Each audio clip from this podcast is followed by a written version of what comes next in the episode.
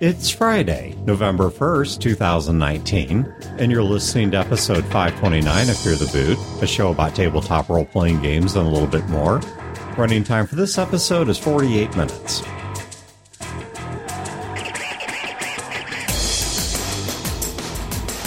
you have to ask yourself why you're doing this Yes. as a game master. So you're running this game, and we'll say that we're we need to bolt something onto it, like a relationship thing Sure. in a game that doesn't have relationship rules, like D and D. like D and D. Yeah.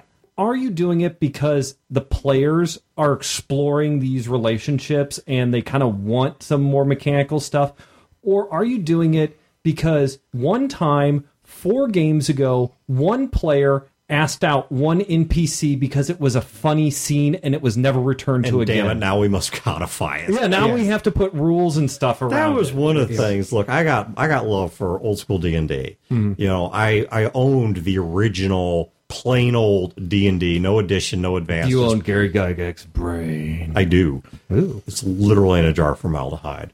But you know, I oh, the first edition I played. I haven't gotten to see this yet. Where is it? You haven't been on the show long enough. Yeah, And uh, seriously, I know, but I mean, it's like I, it has vast powers. It, I know. So you have to help Dan move at least once before you That's see right. it, You'll- and he doesn't Alright. plan on moving anytime soon. Yep. So okay, But- fair enough. you know, I got love for old school D and D, but damn, one of the things that drove me nuts was every supplement book and every issue of Dungeon slash Dragon mm-hmm. magazine was more charts. Yes. I mean, you were you couldn't figure out anything in the game. I mean, they had a chart. If you took a deuce, they had a chart so you could figure out what kind. Mm-hmm. Because you're not supposed to be creative. The game is creative for you. You know, Yeah, which is- I modules mean- and charts and stuff.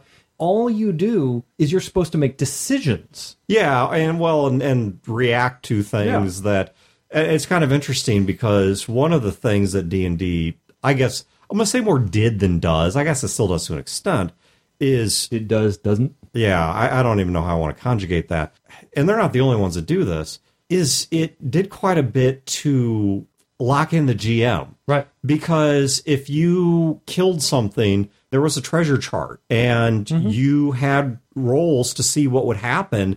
And sometimes, if the GM was really playing hard to the rules, the GM did not know what you were going to loot any more than you did. And there was one guy I was playing under who was using the hard loot rules of, I think it was second edition. And I killed some random thing and it had like a one in a million chance of dropping a magical item. I rolled that chance or he rolled that chance because he was rolling the treasure. And then he started rolling what are its stats? What was like a plus four weapon with a secondary trait, and then it was intelligent plus a secondary trait, and I it just kept exploding. And by the time it was done, I had this dagger that was more powerful than my character, and my character wasn't level one.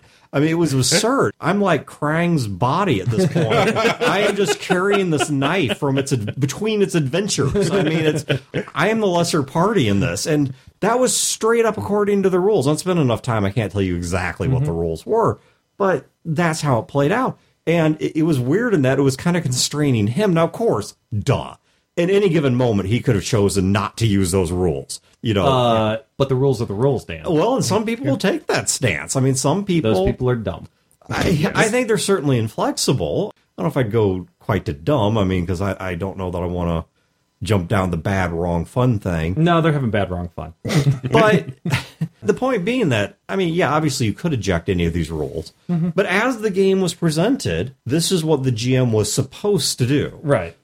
I mean, Gary Gygax himself said, screw these rules over 10 way to Sunday, which is why I've always found the position of you have to play the mm-hmm. rules as written is interesting when Gary Gygax himself Interesting is a good word for it. Yeah, sure. When Gary Gygax himself said, "I want you to eject these rules one by one until you have a home brew." Yeah. And, I mean, that- his whole thing was about you play his game because A, he wants money. I don't Yeah, blame sure. him. Two, to inspire you to get into it, to understand. role-playing and then was- the ultimate goal is you make a game for your group. Yeah. And And then not- you run a convention. and then you run a convention. Yep. And then you publish, and then you're the next Gary Gygax. I mean, that's his flow chart. Sure. But I mean, kind of backing off that a little bit. But yeah, no, that's that's his intention because that's what he did. Is he made a game designed for his group? Sure. Mm-hmm. And in the 1970s to early 80s, the sample size of either actual or wannabe Gary Gygax's was one.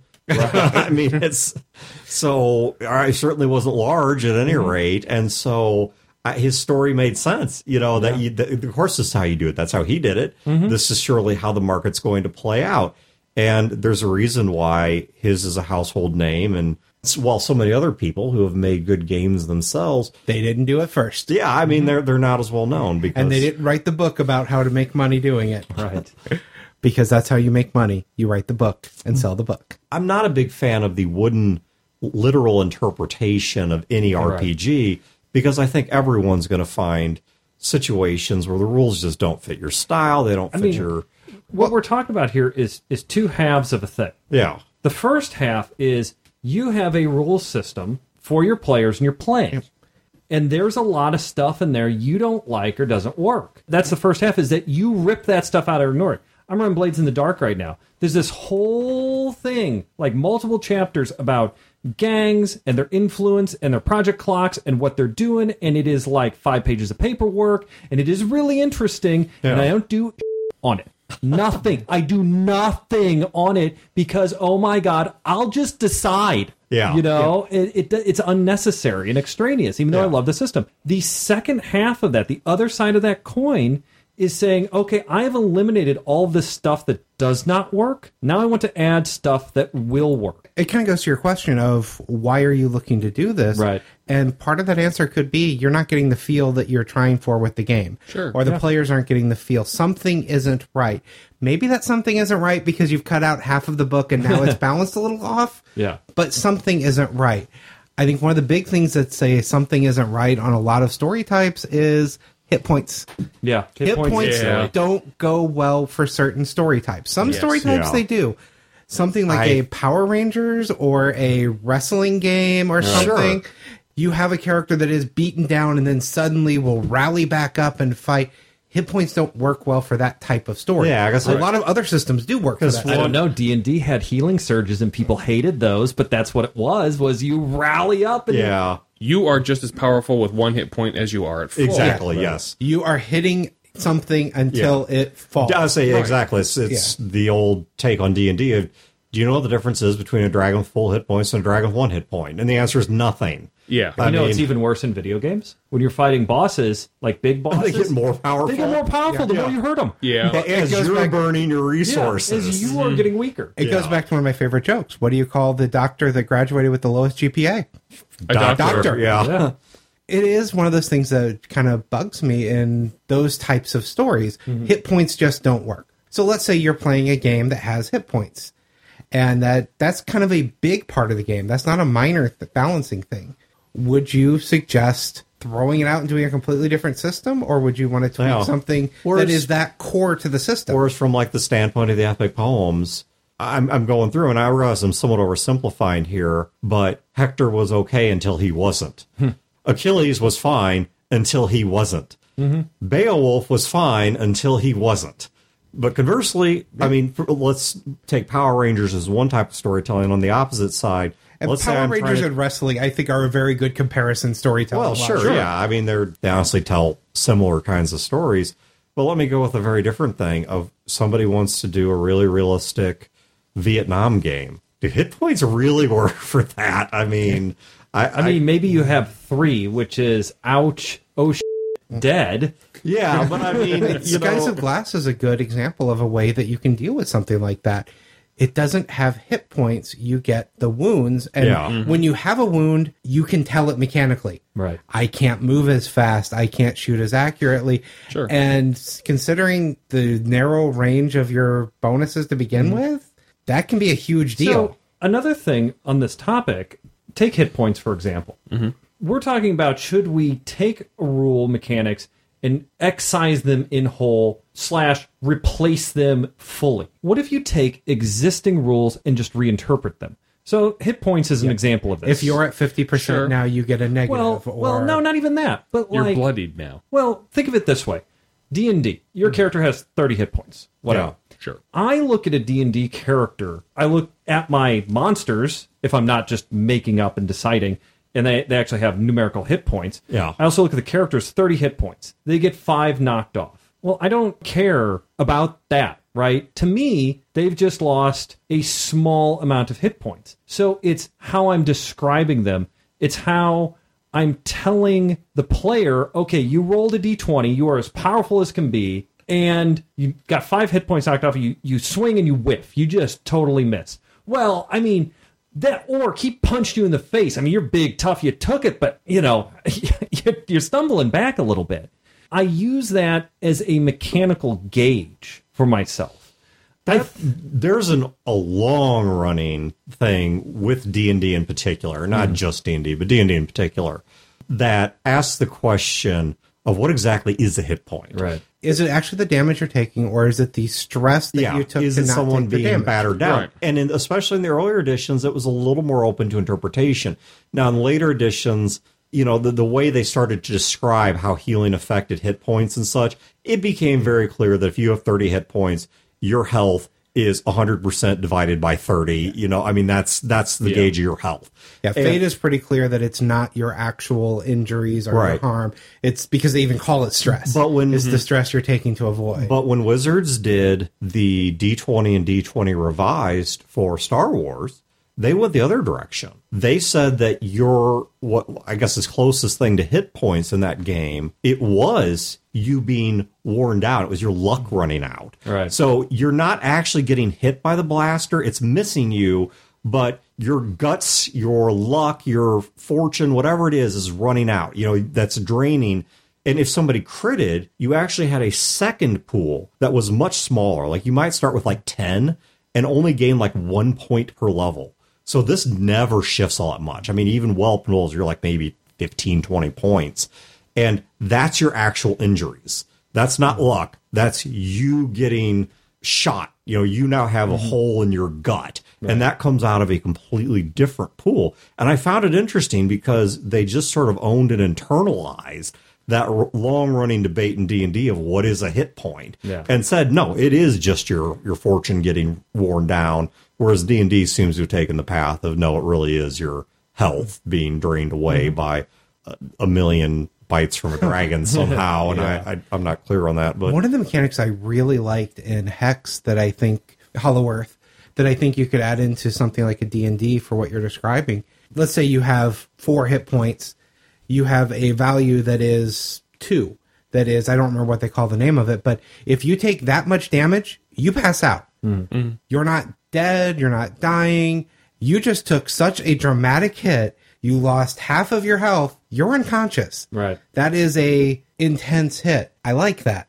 I, if it's something that let's say you have 30 points, if you take 15 hit points all at one time, that should be enough that you're out of it. Which I know a lot of people hmm. would be screaming because this is D and D is more of a well no, D&D's toyed with that They're- statistical. You hmm. know, There have been editions of D and D that had rules like if you took twenty points of damage from a, I think it was a single source or something, Yeah. that there was a shock roll that it could. And probably a chart. Well, yeah, I don't know if there was a chart, but there certainly was a, a numerical set of hmm. you know this many over under does. honestly, in this case, I like it as a shock roll because then you also get the opportunity for, from a story standpoint, you just got bashed. There is a very good story that could be told from you got bashed and you're knocked unconscious. There is another story that can be told from you got bashed and you gritted it and now you're pissed. yeah, There's a problem though with playing in a system that is really reliant on hit points and removing the hit point concept. It rebalance everything. Yeah, Yeah. because Yeah, so I mean, there's a it's million too and one core to the system. yeah, There's a million and one spells. Are we going to do? Rewrite them all? yeah. There's a million and one you know Pole arms. Pole, I was gonna say halberds and pole arms and shit that you got to re- replace. Yeah, and so that's another thing you have to look at is how big a hole are you excising from your game? Yeah. because remember, going back to the, it's a coin, it's two sided coin. You part of it is removing, Yeah. part of it is adding. You can do either or or both. Yeah, And- I look at Mutants and Masterminds, one of the earlier editions mm-hmm. basically did that. They pulled out the hit points and they added in, you know, you have types of damages and you get, you mark wounds and things that is very much like Savage Worlds. And eventually they became more like Savage Worlds. But to do that, they had a whole team that had to go back and figure out the rebalance. And that meant a lot of math had to be mm-hmm. done. and not a whole lot of home game masters want to do that. Yeah, some do, but I'm not one of them. Yeah. Well, I think at that point, I mean, you could work out a conversion of something like for D and D, and I'm sure somebody's already done this. Every die that goes into something will assume represents the single unit of a hit die. So if you have a sword that does 2d6 damage, we're going to assume that's two die of damage, okay, two points of damage. And so at third level, you have three dice worth. And now you take that to some kind of like wound chart where, you know, I've got three levels of oh, resistance Just or. re-roll the character. Oh, I believe me. I, I I'm not saying you're 100 percent right. Okay, Yeah. yeah, you're 100 percent right. I'm not saying you're wrong, but I, I got to do my taxes once a year. I don't want to do my taxes two times. a Sure. I, I guess my point being, though, I think there are ways that are better versus worse Yeah. to try and rebuild a house starting with the foundation instead of the roof, mm-hmm. where I think it is possible to yank out, for example, the hit points from D&D, and you're not going to avoid bloodshed, but I think you can limit the violence you're doing to the game. Has anyone ever been running a campaign and just stopped the system you were on and went to a new system? Had the characters remade in a completely different system? 'cause it Uh, wasn't I yes, two games. One I was playing and one I was GMing. One I was GMing was a BattleTech game where I didn't realize how off the rails the Time of War was, and so I scrapped it and said, "Nope, we're going back to second edition of Mech Warrior." And I know they've got the new Destiny or whatever it's called rules out now for BattleTech for the character side. I'm actually even in on that beta, but to be brutally honest, I haven't read the rules yet. So I have no comment. They're supposed to be much more rules light than A Time of War was. But then there was wasn't there a game that we played that Dave or one of those guys was running, and partway through they yanked out the system and had us remaking something else. It was a fantasy game, and Is part it the one with the magic cards? I did something like that, and partway we through started we, that system. and then yeah, partway through we I thought we rebuilt the characters and Mm-hmm. originally it was one thing, and then we redid them in Savage Worlds or vice versa. We were started in Savage Worlds and redid them in something it else. It was all a version of Cortex, but it was like a home. okay. Well, I, of I can give you an example that I was I came in after this occurred, but one of the groups of people we used to play with, their primary game, indeed, really about the only game they played, was a sci-fi game that was homebrewed that had some elements of fantasy in it. And the history of this game was that it, they had started off playing West End Star Wars, which has a fairly high upper power level. Like you can get really ridiculous in that game. I mean, it mm-hmm. it beat Shadowrun to the buckets of D6.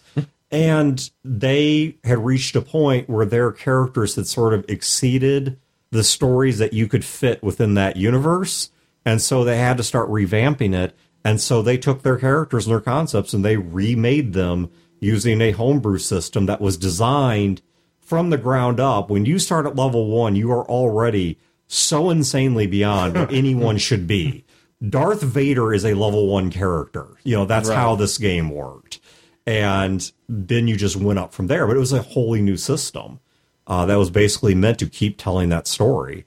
So I, I've seen it. I mean, I it's not a common occurrence for me. Yeah, no, I've only seen the opposite of starting a game, realizing the system was really bad, and that killed the campaign. yeah, that's yeah, that's Because who wants to go through all the work? not. I mean, you've already gone through all the work. Well, on top of that, people may have concepts about their characters that require those rules. Yeah. You know, oh, I was playing a guy who was specifically a specialist mage who specialized down this, and now we're switching to a game where without rewriting the entire magic system, that just plain ain't workable. Right. You know, it's just not even in there. So yeah, I, I get why most people would just scrap the game because you may have invalidated the character mm-hmm. concepts, the NPCs, the group template. I mean, everything that's Well, in there. if you It was have to- painful enough doing Blades in the Dark when we would have a new rule release. Because the first time we were playing Blades in the Dark, it was when the game wasn't released yet. oh yeah. So then there would be a new rules release we'd bring in, and Was that there were ever- some massive changes. Was that ever a problem? Did you guys ever come in? It's like, oh yeah, by the way, Pat, your class is totally nerfed. Only for one character. yeah, one Okay. character was completely Re- the entire concept. Had, they had to re-roll. The class was rewritten like three times majorly. Everything else was more or less fine. So Maybe a little tweak here. tweak. Yeah, it was a lot of little things here and there. There was only that one case that really was Yeah. ground up rebuild because it just didn't work anymore. Huh. It was way too powerful. It- Yeah, it we needed- could have had more of that. There was only thieves was the only option to Mm-hmm. for a gang type, and then more of them were released. If we would have realized, we're actually more assassins that would have Right. led to a lot of rebuilding.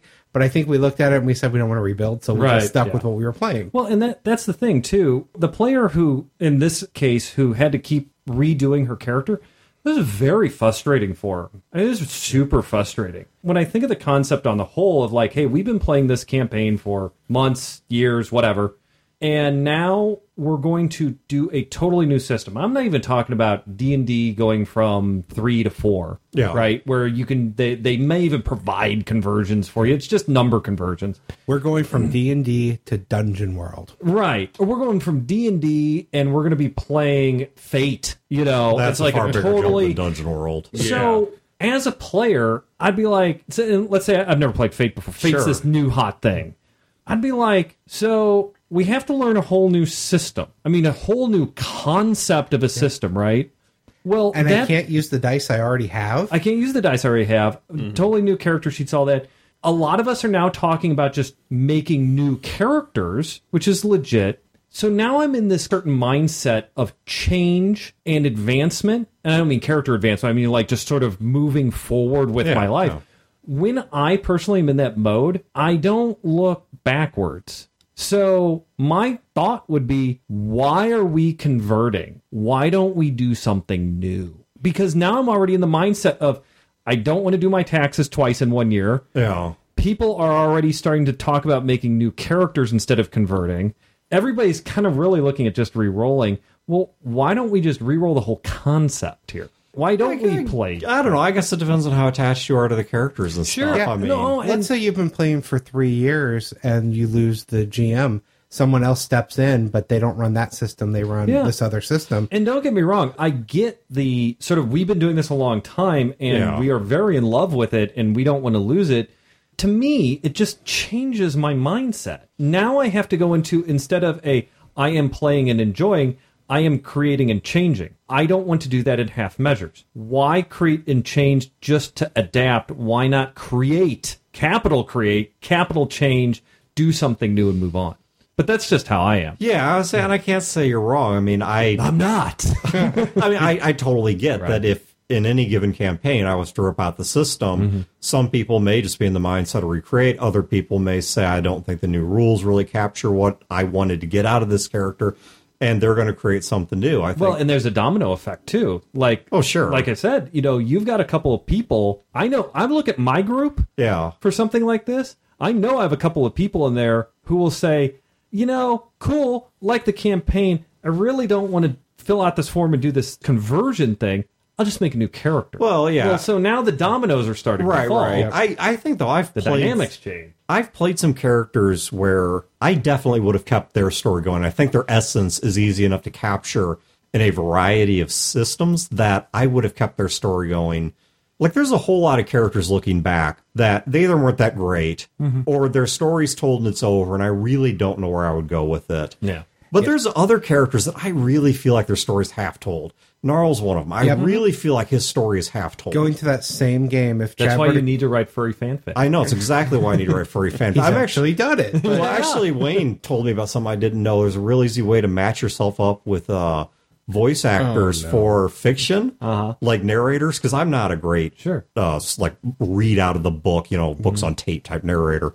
I want to see if I can find somebody who has like this voice that Grizzly sounds like Adams no, or no, has like this old man kind of like a voice of wonder and magic, and to do a dramatic reading of Gnarl Saves Christmas because it's about that time of year. That's a campaign going back to where if you wanted to run something with, I would go back to that character and I would remake it in Mm-hmm. D and D Fifth Edition. It wasn't my first character, but it was my first character in. I think we were running D and D three. It was. It don't wasn't. know, you guys were It was like running the rules, I was point five just- or so. Yeah, it was D and D three five, but I and it wasn't me running the rules because I had never played it. But- I had no idea how to build a character because it was my first D and D game. Forget. Let's say you said, you know, we're not going to play D and D at all. You said, okay, we're playing Fate. Right. Gnarl's a simple enough character, at least in terms of what makes him work for me, that I would have no problem pretty quickly adapting him into Fate. Pat would have had a major, major problem because it's all his. Yeah. from a mechanic. It's all his spell list. Like a What mistform? Yeah, and- Mistform. Well, yeah, except he had 20 pages of other spells he never used. I know, yeah. It- it- well, he needed a whole lot to read prior to choosing Right. mistform. Yeah. What's funny is uh, I forgot about it until right now. Gnarl and Sir William have been rebuilt in another system. Dan and I didn't rebuild it. We sat down in the game and played them in a uh, wrestling game at one of the other cons. Yeah, we did. We did. Yeah, run by it was run by John Wells, wasn't Yep. it? Yeah. Yeah, so that game they've been rebuilt in another Oh, system. please we tell just me didn't Sir do it. William was the hype man. Was he the hype man? Was he the promoter? Or was he the actual wrestler? He was, ac- he was actually a wrestler. Uh, yeah, he was a a hype man. wrestler, but it's a character whose story isn't told, and whose concept I think I could rework. And no, things wouldn't be exactly the same. And there's other game systems where I think I would need concessions from the GM to make it work. Yeah. But- See, that that's another problem I have because I cannot think of an example, but in my mind, I have a feeling that I've been part of this before. I can't think of any specifics, but I just seem to remember. I don't know if I was running it or I was playing it, probably playing it. And we did a conversion, and so many concessions had to be made. Yeah. Right. Oh, yeah. To where it, it like blew balance out of the water and it really kind of messed up the flow of the mechanics. So No, you're not wrong. yeah. I'm not I saying you're I wrong. don't, yeah, I don't have a story behind that. Like I said, I just remember the fragment of I'm the just saying- concept. so that's something that you should look out for too. Sure, sure. I'm just saying there are characters I've played that I could and would continue after the jump. Yeah. Uh, even if, though, I, I think you're absolutely right that I think making that jump, it raises a whole lot more questions than it Yeah. answers. Yeah, there are characters that I look at and I would play them after I jump because I think other systems would be a better fit for those characters. Mm-hmm. The I built them in one game, but what I wanted to do, I was never able to really have come out in that game. Yeah. mechanically. But I look at another system I played since that I could create that character really easily, and I would love to play the characters again. Yeah. The more I think about this, though, when you're converting a character as a player, try not to ask for concessions. That will break the rules. And as a game master, try not to allow them. If you're making a switch and converting stuff over, try to make them fit in the box because otherwise they're going to break the box. Well, yeah, especially because every time you make those concessions, especially if you are not super familiar with the rules and you're a very mathematically minded person, you're probably going to break it in the process. Well, and- I mean, you're you're going to say, "Yeah, okay, I'll give you this," and then we don't realize is that stacks with another thing, stacks with another thing, stacks with another Well, look thing. at D and D. D and D was people are going to laugh at me when I say this because I'm not really serious about. it, But D and D is fairly balanced, and what I mean by that is not the fighter mage who who's more powerful, but I mean there's a certain amount of hit points people have. There's a certain amount of damage they they output. You kind of know what you're getting. yeah, okay, yeah, So let's take Sir William, who is a foppish bard, yeah. who's fun to play, great character, and fairly effective. And let's take Gnarl. Not the way I built him, he wasn't. No. And let's take Gnarl, for example. Gnarl was way overpowered because you were using the creative beast rules and stuff, and it was not that he was overpowered; he was min maxed. Yeah, so, because of the because of the the way that those optional rules go.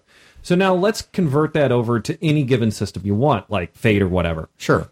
Sir William, pretty easy to make a new character. Yeah. Don't have to go outside of any of the rules and any of the systems I know about. Gnarl, you've really got to bend some stuff. So now when the rubber hits the road, now Gnarl is fing Superman and Sir William's the shoveler. Yeah, well, I think the best way you could get around that uh, using, and you're not once again, you're not wrong, but using something. Let's take Dresden as an example. Right.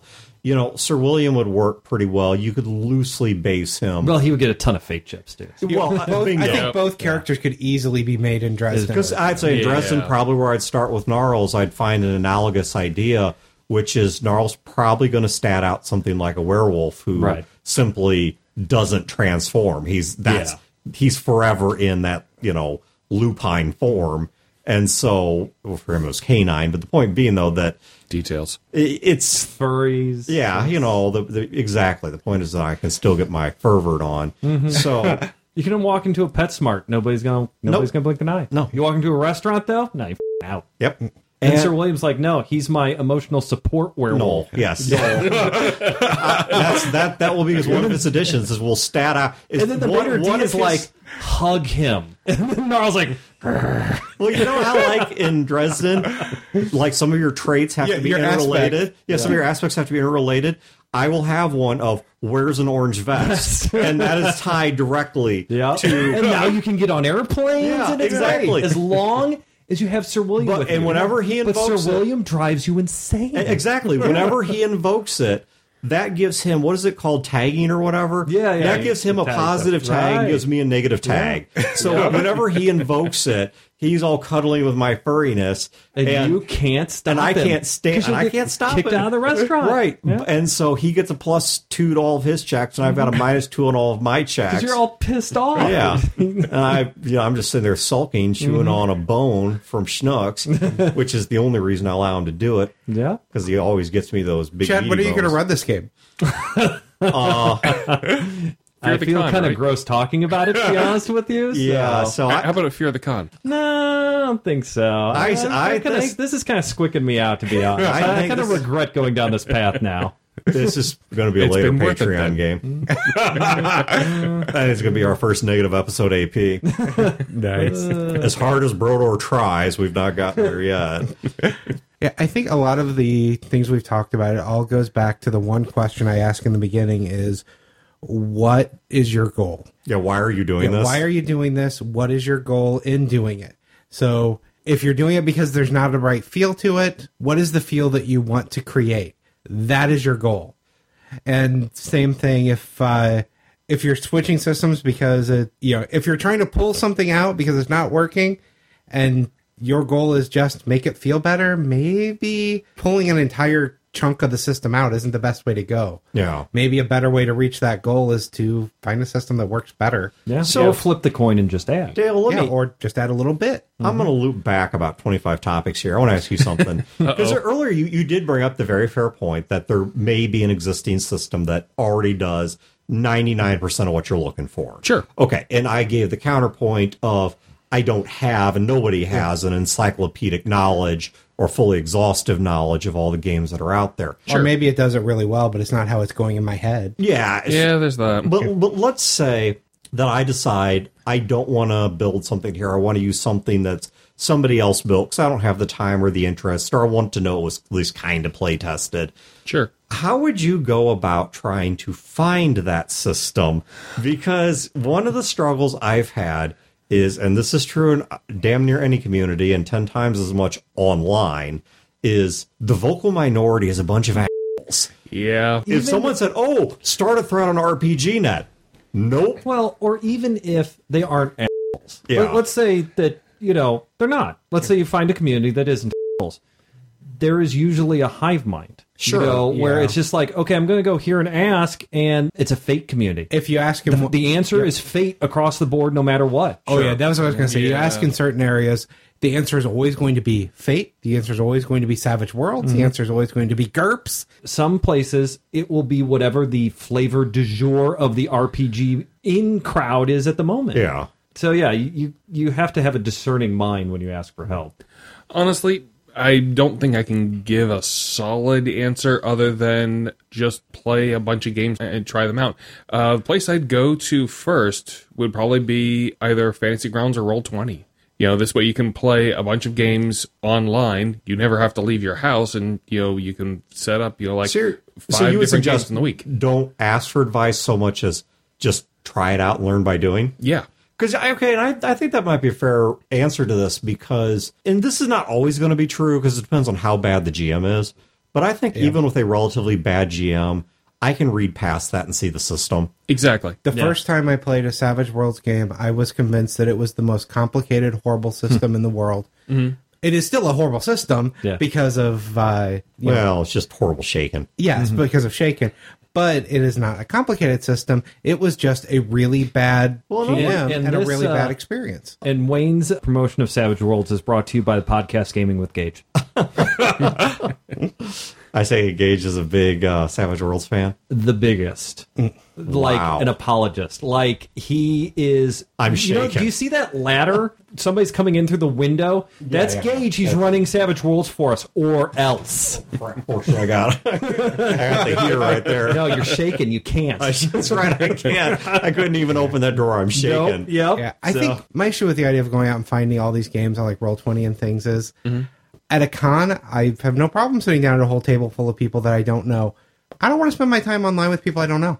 It's That's called fair. YouTube. Do some research. Find know- a list Yeah. of games that oh, sound Okay. interesting. I was going to offer an alternative of that's why I listen to APs. Yeah, that's another good one as That's well. how yeah. I find a lot so- of systems. yeah. I really shouldn't say this because I'm on an AP that I absolutely love and I think everyone should listen to. One episode is four f***ing hours long. That depends on the AP. Holy Who listens to So, these? so there's somebody that's going through our back catalog. oh my god, that's five years worth of content. What? No, no, I mean like if you add it up, Oh. like hour by hour by hour, I something was like, like- five or six years. I was like, no, we've been around 13 and a No, half. no, yeah. So, all right. So somebody's going through our backlog. I'm so sorry. and they took something that I'm 99% sure you said, Chad, Probably. which they said uh, they quoted role playing's not a spectator sport. Right. And in light of the success of mm-hmm. various APs, obviously the biggest one being Critical Role, Yeah. he said, you know, something to the effect of, well, that advice didn't age terribly well. And you know what? Yeah. I actually still stand You know, I, I still stand by it, but I I- don't. I don't get I it. don't see it as an AP. Yeah. So here's my thing. When I said that, Yeah. I was not talking about APs. That wasn't really a thing. Yeah. I was talking about going to a store and someone is physically there, or maybe Yeah, if yeah, you're just- at home. And say, oh well, I brought my girlfriend, and she's just going to sit in the corner and, And watch. get And I'm like, crochet or something. Yeah. The, differ- Yeah. the difference is when you're doing an AP, you're sitting around with your friends Yeah. playing the game. The person isn't in the room standing over your shoulder. Mm-hmm. You don't think about. I mean, maybe in the back of your mind you're thinking about the fact it's being recorded. Yeah. but you don't think about the person that's there. Oh, certainly. Somebody It- standing in the corner watching you No. is just awkward. a role playing game is participatory. If I don't want someone in the room not participating. I'm with you, if, if That's how it is. You, we were we have an playing- audience of 10,000? Cool, because they're on the other side of a recording. yeah, they're not in the room They're not in making the it room. awkward. Yeah. No, they're mm-hmm. well, awkward, not awkward, anger, happiness, whatever, whatever floats your boat. Role playing games are participatory.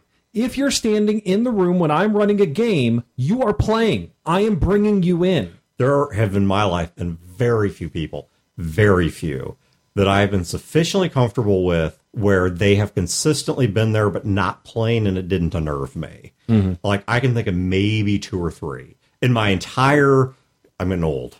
Entirely too long history, like almost 30 years now or whatever, of actually maybe it's more than 30 years. Yeah, I'm old.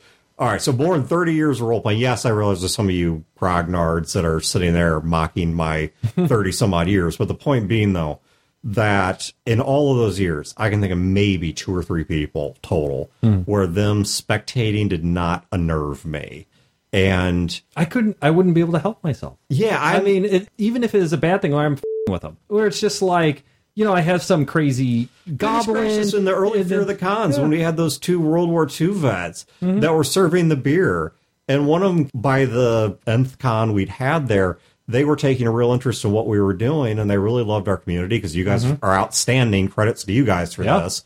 Uh, You know, but they really loved our community and loved the way that you guys were treating them and interacting with them. They started walking around, looking at the games, and asking about them. I remember Chad, you and I, I think you were playing and I was running a Star Trek ship on ship battle game, and they came over and asked about it, and you're like, why don't you grab one of the consoles and sit down? And Yeah. you tried to rope them into it.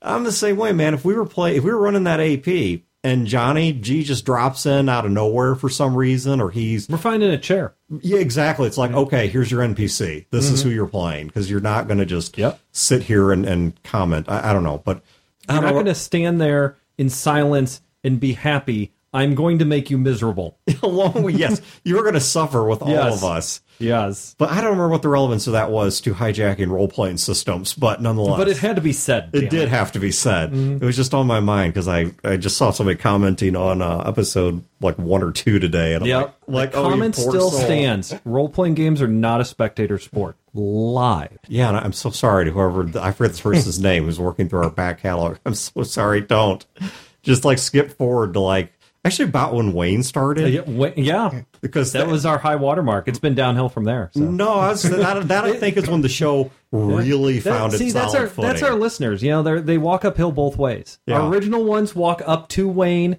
Our new ones walk backwards up to Wayne. Oh right, So, okay, yeah, yeah, yeah. Yeah, and then you have those few valleys. The valleys. show reached like- its high point, and then I started bringing it down. Yeah. And then we got You are- Brodor. Wayne, you are the high point. You are absolutely the high point. You are the Yeah. high watermark. I actually made a joke about that on the Discord at one point of uh, just don't listen to my first first episode because it was horrible.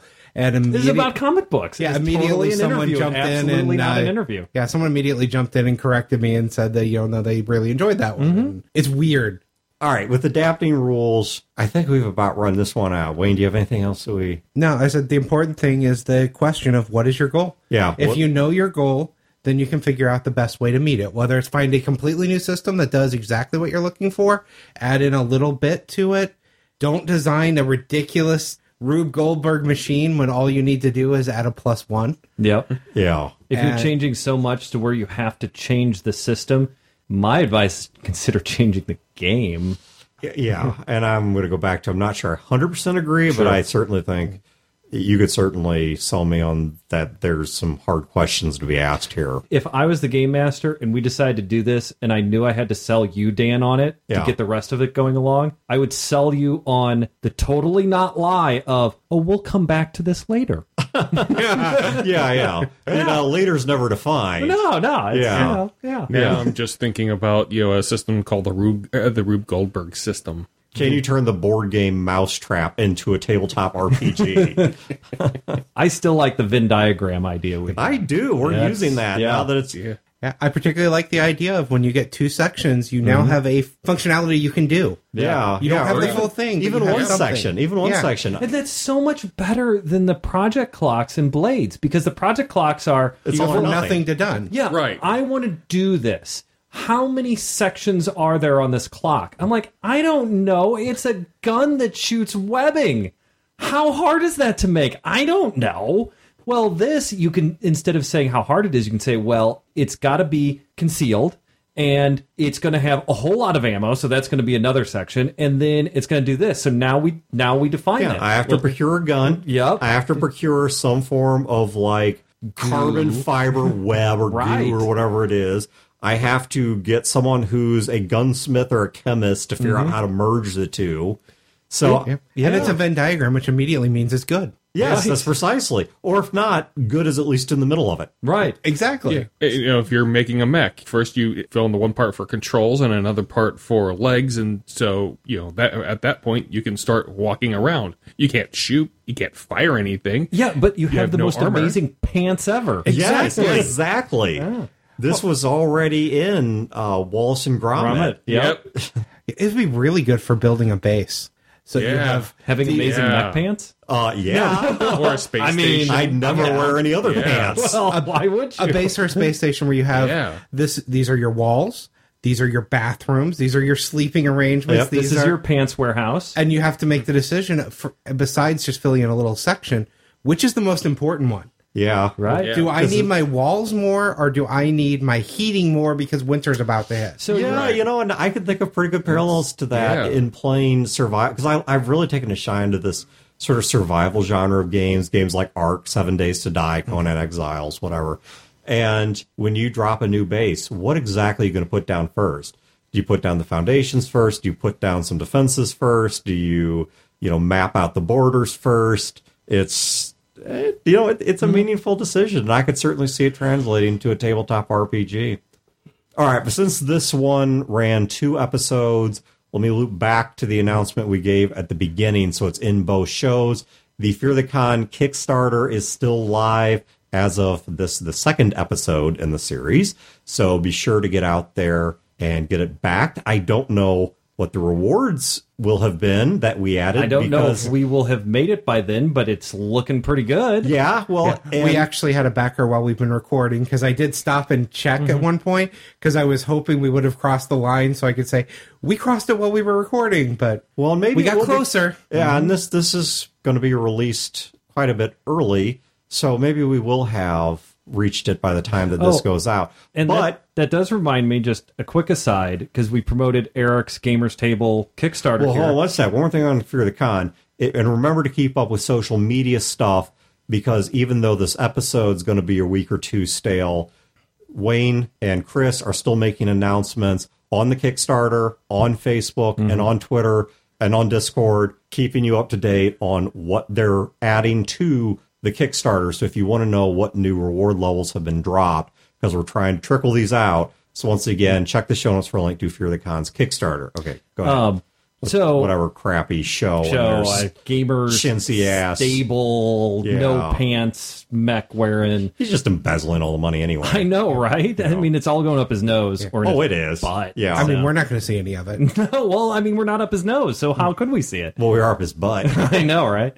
Anyway, so Gamers Table, want to give a shout out to Eric. Uh, he ran a very successful Kickstarter. He reached all but one of his stretch goals, and then after the Kickstarter ended, like an hour or so after it ended, uh, one of his fans reached out to him and said, "Oh crap, I missed the Kickstarter. Can I give you the money to make up for the last reward tier?" And he's like, "Uh, I am not going to say no because I'm not an idiot." So he said yes, and Gamers Table made all of their uh, Yeah, which all their includes Big 20, which is going to be Weekly. weekly. Yeah, now is a weekly live Mm-hmm. interactive GM tip discussion, gaming advice kind of thing on Discord. I don't know where all he's streaming it. Eric's better. Twitch. Uh, he's gonna. Oh, it's Twitch. it- it's a live It's show. Twitch, not Discord. Yep, it is a live show where game masters discuss inside Porn. baseball. Right. Basically, they they talk about what works. Eric and I have al- already been talking on his Discord about like he's going to pose a question to get things started, or there's going to be a theme for that evening, and it's going to be on Sundays on Twitch, and I'm sure we'll have a link at some point for it from 9 p.m. I will get Eric to post the details Yeah. somewhere public. Yeah, that I can better link than the me show barely notes. remembering So, it, I, what I'll so, do is. I'll I don't care. it if starts in November. Yeah, I'll get him to put it on his Gamers Table blog or something. Right. I will get him to post the details somewhere we can link from the show notes. And, and if a you're not, I would say, if you're not a regular listener to any of their shows, you'll still hear some familiar voices because Dan, Chad, and I have all agreed to be on the show. Yeah. Right. The the Big uh, 20. Big Twenty. yeah. So So he's got Gamers Table, fully funded. He's got Trench Monkeys. Monkeys, which is veterans talking about role playing, like actual, not role playing veterans, actual military veterans talking about military life and role playing games. Big 20, which is the live show. And Resting Glitchface, which is his exceedingly popular Shadowrun all female squad AP. yeah. So check the show notes for links to all that good stuff. But Fear the Boot's better. oh yeah, I know. I mean, it's like I don't even need to That's say it. I don't. Yeah, I mean, It's- why? That's kind of. I mean, like like Gage is coming through the window. We're all shaking. Fear the Boot's better. yeah, It's- exactly. We so got the puppy. Mm-hmm. gamingwithgage.com. I no, no, it's not. how long are these show notes going to be? Oh my god, dude! It's the end of the episode. They can, be, they I know. forever. Yeah, every product on Amazon will be linked in the show notes. Oh, so okay. I will link Game with Gage in show notes. Gage is a good guy. So in spite of his opinions on on Savage Worlds. The only product you need to link on Amazon is Sojourn. No, I agree. But we're going to wait for that until we get the Gnarl live reading. So thank you guys for tuning in. Have a great week and great games, and we will catch you Dale, next Dale, promote something quick. No. Go to Bye. jonbrazer.com. This has been a production of Fear the Boot, copyright 2019. Listeners are free to use this episode in a non commercial endeavor so long as credit is provided to feartheboot.com. You can find previous episodes and other resources at feartheboot.com. If you wish to support this show and its related endeavors, you can do so at patreon.com slash feartheboot.